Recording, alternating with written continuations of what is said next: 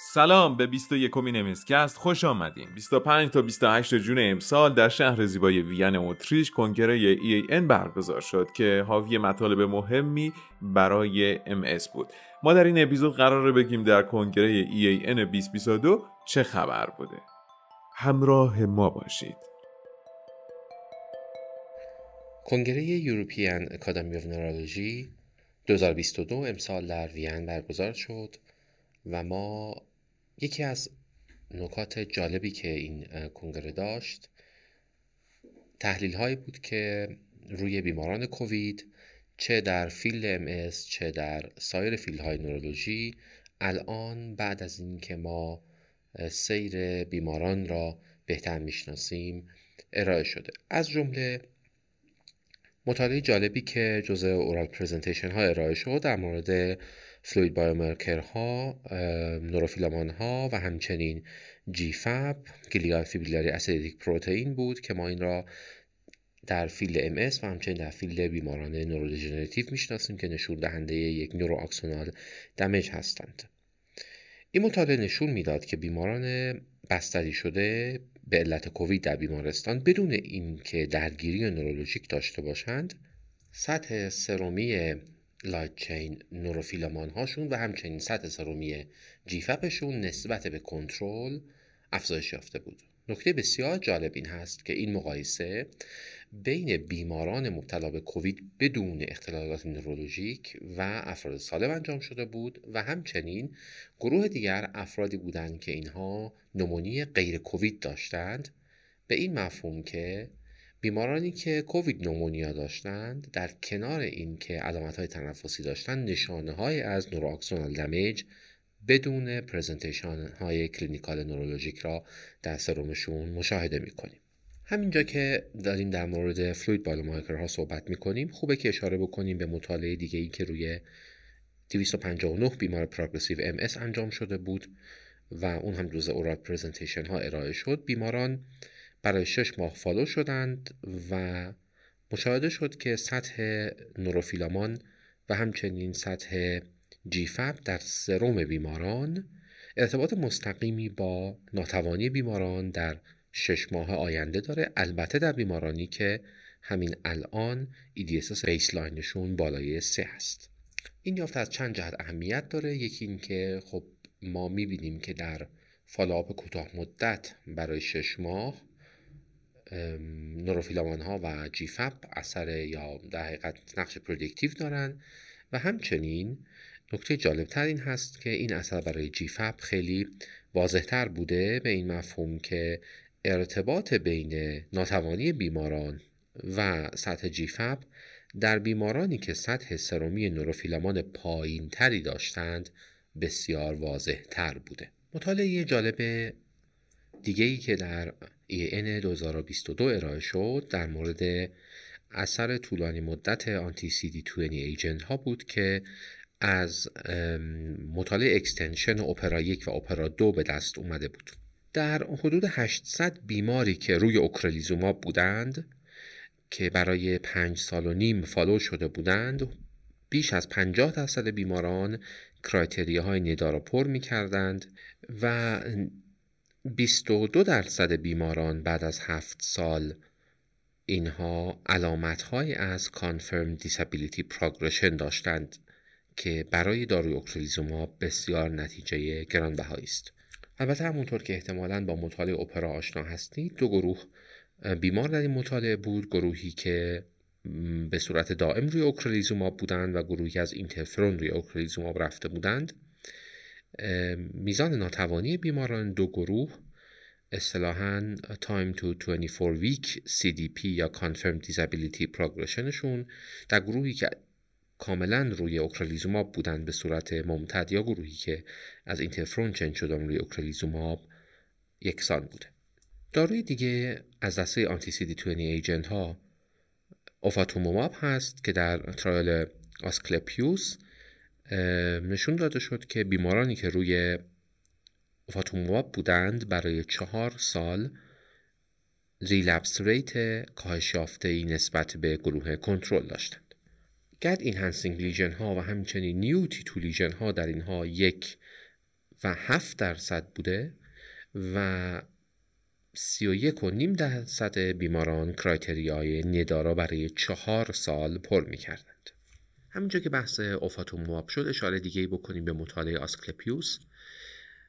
این مطالعه در زمینه اثر اوفاتوموماب در بهبود عملکرد cognitive هم نتایج جالبی در AAN 2022 ازش ارائه شد و اون این که در دو گروهی که در این مطالعه بودند که بیش از 1800 بیمار مورد مطالعه قرار گرفته بودند اوفاتوموماب در مقایسه با تریفلوناماید برای 24 ماه تونسته بود SDMT را که شاخص خوبی برای ارزیابی information processing speed هست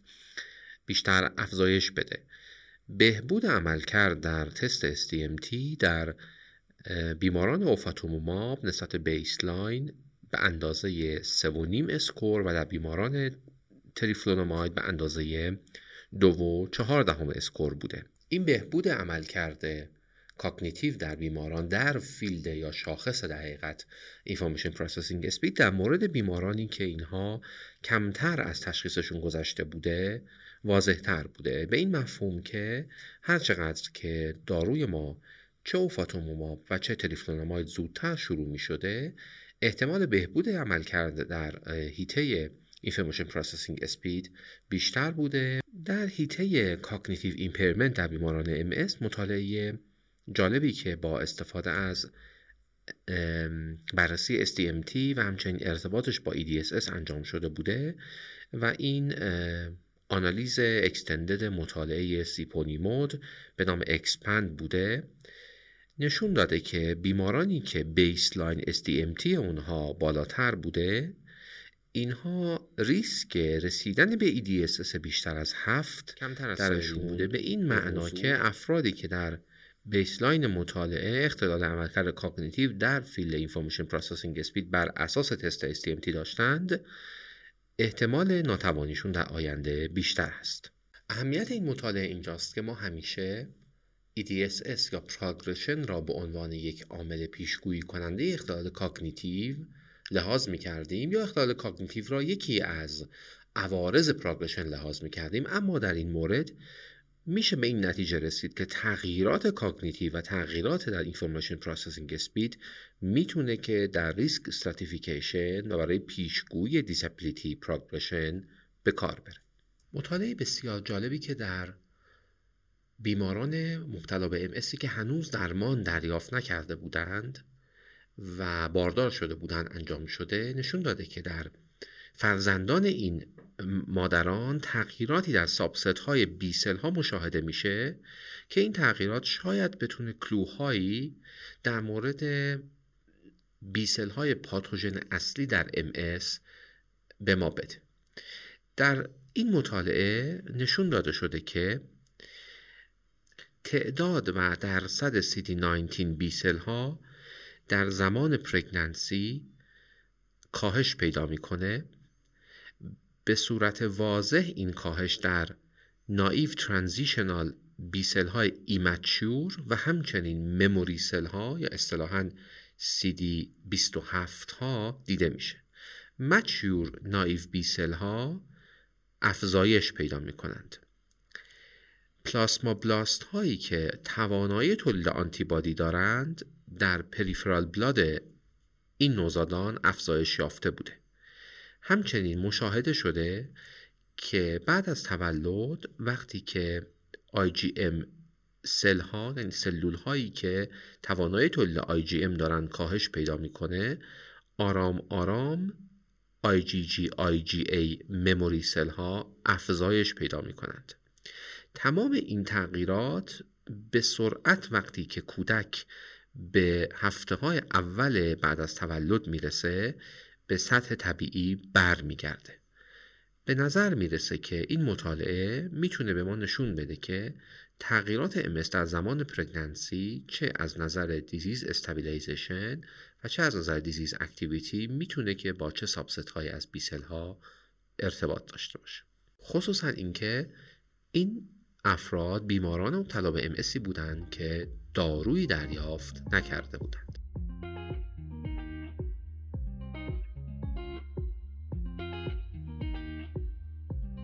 شرکت های دانش بنیان جدا از محصولای بروز و مبتنی بر علم دنیا خیلی خوب اهمیت ایونت علمی رو درک می‌کنند و همراه و حامی این حرکت ها هستند. شرکت دارویی نانا الوند هم از این دست شرکت هاست که البته در سبد دارویی مس دو محصول خوراکی زادیوا و دنلوین رو داره که دو محصول خوراکی دیمتیل فومارات و فینگولیموده ممنون از نانا الوند اسپانسر پادکست امسکست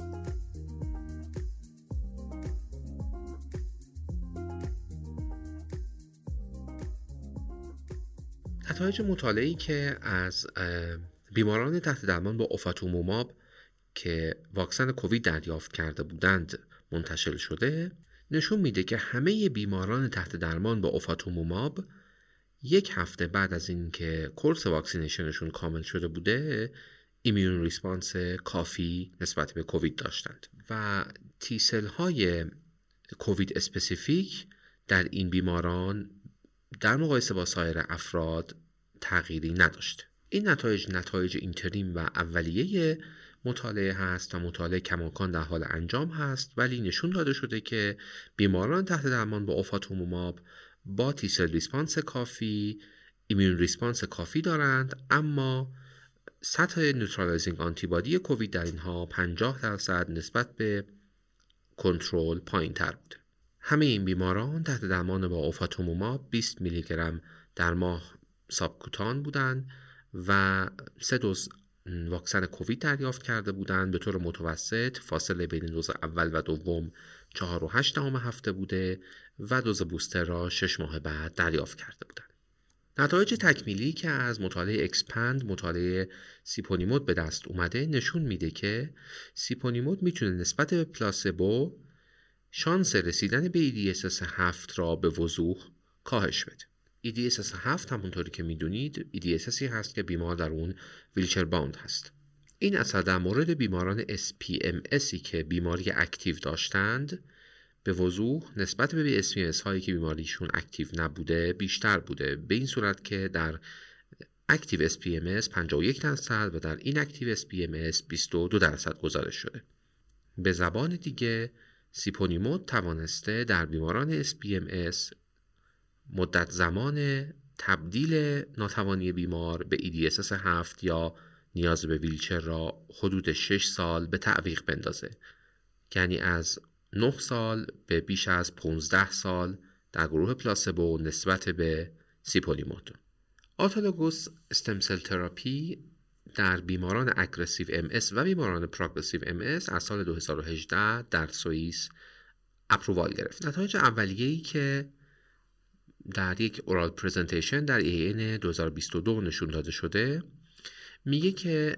81.5 درصد بیماران برای یک سال criteria های NEDA داشتند 20 درصد بیماران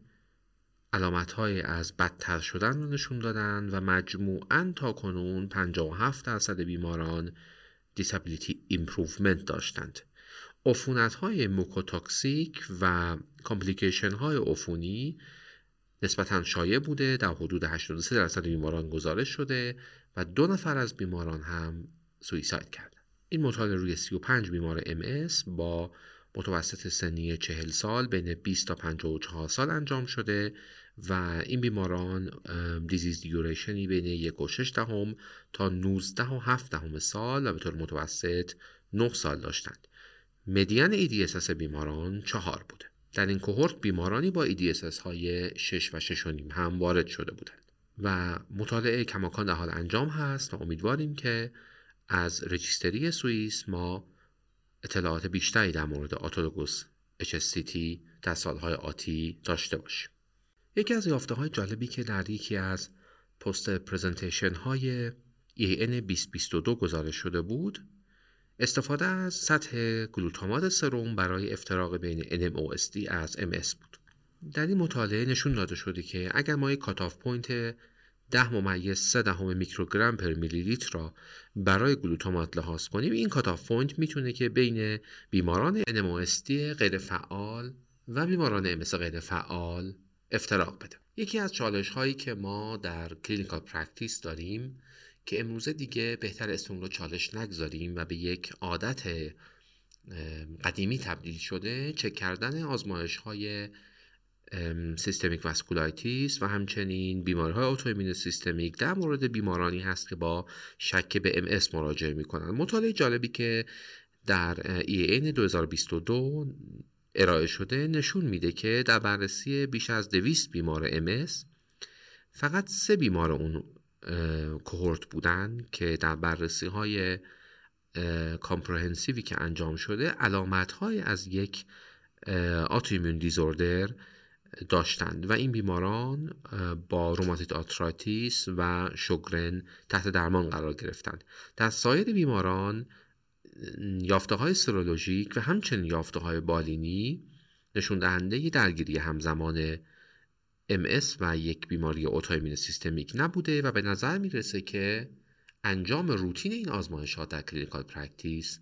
کمکی به درمان بیماران نمی‌کنه. یکی از مطالعات جالبی که نتایج اولیش در EAN 2022 ارائه شد نتایج اولیه Next Study بود که مطالعه است که روی Personalized Natalizumab Dosing در بیماران MS انجام میشه. به این مفهوم که بیماران MS تحت درمان با ناتالیزوماب بر اساس سطح دارو که آیا 10 میکروگرم per میلی لیتر یا 5 میکروگرم پر میلی لیتر لحاظ شده باشه هر 6 هفته یا هر 5 هفته به جای هر چهار هفته ناتالیزوماب دریافت می‌کنن. بر اساس نتایج اولیه نشون داده شده که صرف نظر از اینکه بیماران در چه فاصله ای دارند دارو رو دریافت می‌کنن نیو امارای لیژن در کمتر از 4 درصد بیماران دیده میشه. و همچنین نویسندگان پیشنهاد می‌کنن که در حدود 80 درصد یا به طور دقیق 78 درصد بیماران ما می‌تونیم که Extended Interval Dosing را برای ناتالیزوماب به کار بگیریم. این کار بدون اینکه بر efficacy دارو اثر بذاره safety دارو رو از نظر ریسک به ابتلا به PML بهتر می‌کنه. database Biogen تا حالا حدود 34 بیمار PML در طرح Next ثبت کرده که بیمارانی بودن که فاصله ناتالیزومابشون بیش از چهار هفته بوده. کماکان معیار anti JCV index بیش از یک و برای تخمین ریسک PML قابل قبول باشه کما اینکه در بیماران این registry در 56 درصد بیماران آمریکایی و 44 درصد بیماران سایر نقاط دنیا که به PML مبتلا بودند JCV ایندکسشون بالای یک بوده. مدت زمان متوسط دریافت ناتالیزوماب تا ابتلا به PML حدود 90 ماه برای بیماران داخل امریکا و 70 ماه برای بیماران سایر نقاط دنیا بوده حالا که بحث Extended Interval Dosing پیش اومد مطالعه جالب دیگه ای که در زمینه افزایش فاصله های اوکرالیزوماب انجام شده نشون میده که بیمارانی که interval دریافت اوکرالیزوماب در اونها بیش از هفت ماه بوده و این به خاطر شرایط پاندمی اینطور در موردشون تصمیم گرفته شده از نظر relapse rate و از نظر MRI activity تفاوتی با سایرین نداشتند مطالعه مشابه همین مطالعه هم در EAN present شده که اونها هم interval های بالای هفت ماه استفاده کرده بودند و disease activity و همچنین progression ی در مورد بیماران مشاهده نکردن. یکی از این مطالعات نشون داد که احتمال disease activity و همچنین MRI activity در بیمارانی که در ابتدای دوره تغییرات MRI بیشتری داشتند بیشتر بود. در یکی از این مطالعات پنج نفر از بیماران از کل cohort 47 نفری mild disease activity در MRI نشون دادند که این با repopulation B cell ها ارتباطی نداشته پس به نظر می‌رسه که افزایش interval بین تزریق اوکرالیزوماب در مورد اکثر بیماران حتی در شرایط غیر پاندمی هم اگر که به بیش از هفت ماه برسه احتمالا اثری مشابه با دریافت دوز هر شش ماه یک بار داره. مطالعه جالبی که روی بیش از دو هزار بیمار MS تحت درمان با disease modifying treatment ها انجام شده نشون میده که بیماران MS که COVID vaccine دریافت کردند ریسک افزایش یافته برای relapse بعد از واکسن نداشتند. حدود 80 درصد این بیماران mRNA واکسن دریافت کرده بودند و علیرغم اینکه symptom های یا عارضه های خفیف post vaccination در بیماران شایع بوده ولی کمتر از 5 درصد بیماران یا به طور دقیقتر 4.5 درصد بیماران بعد از دریافت واکسن دچار relapse شدند.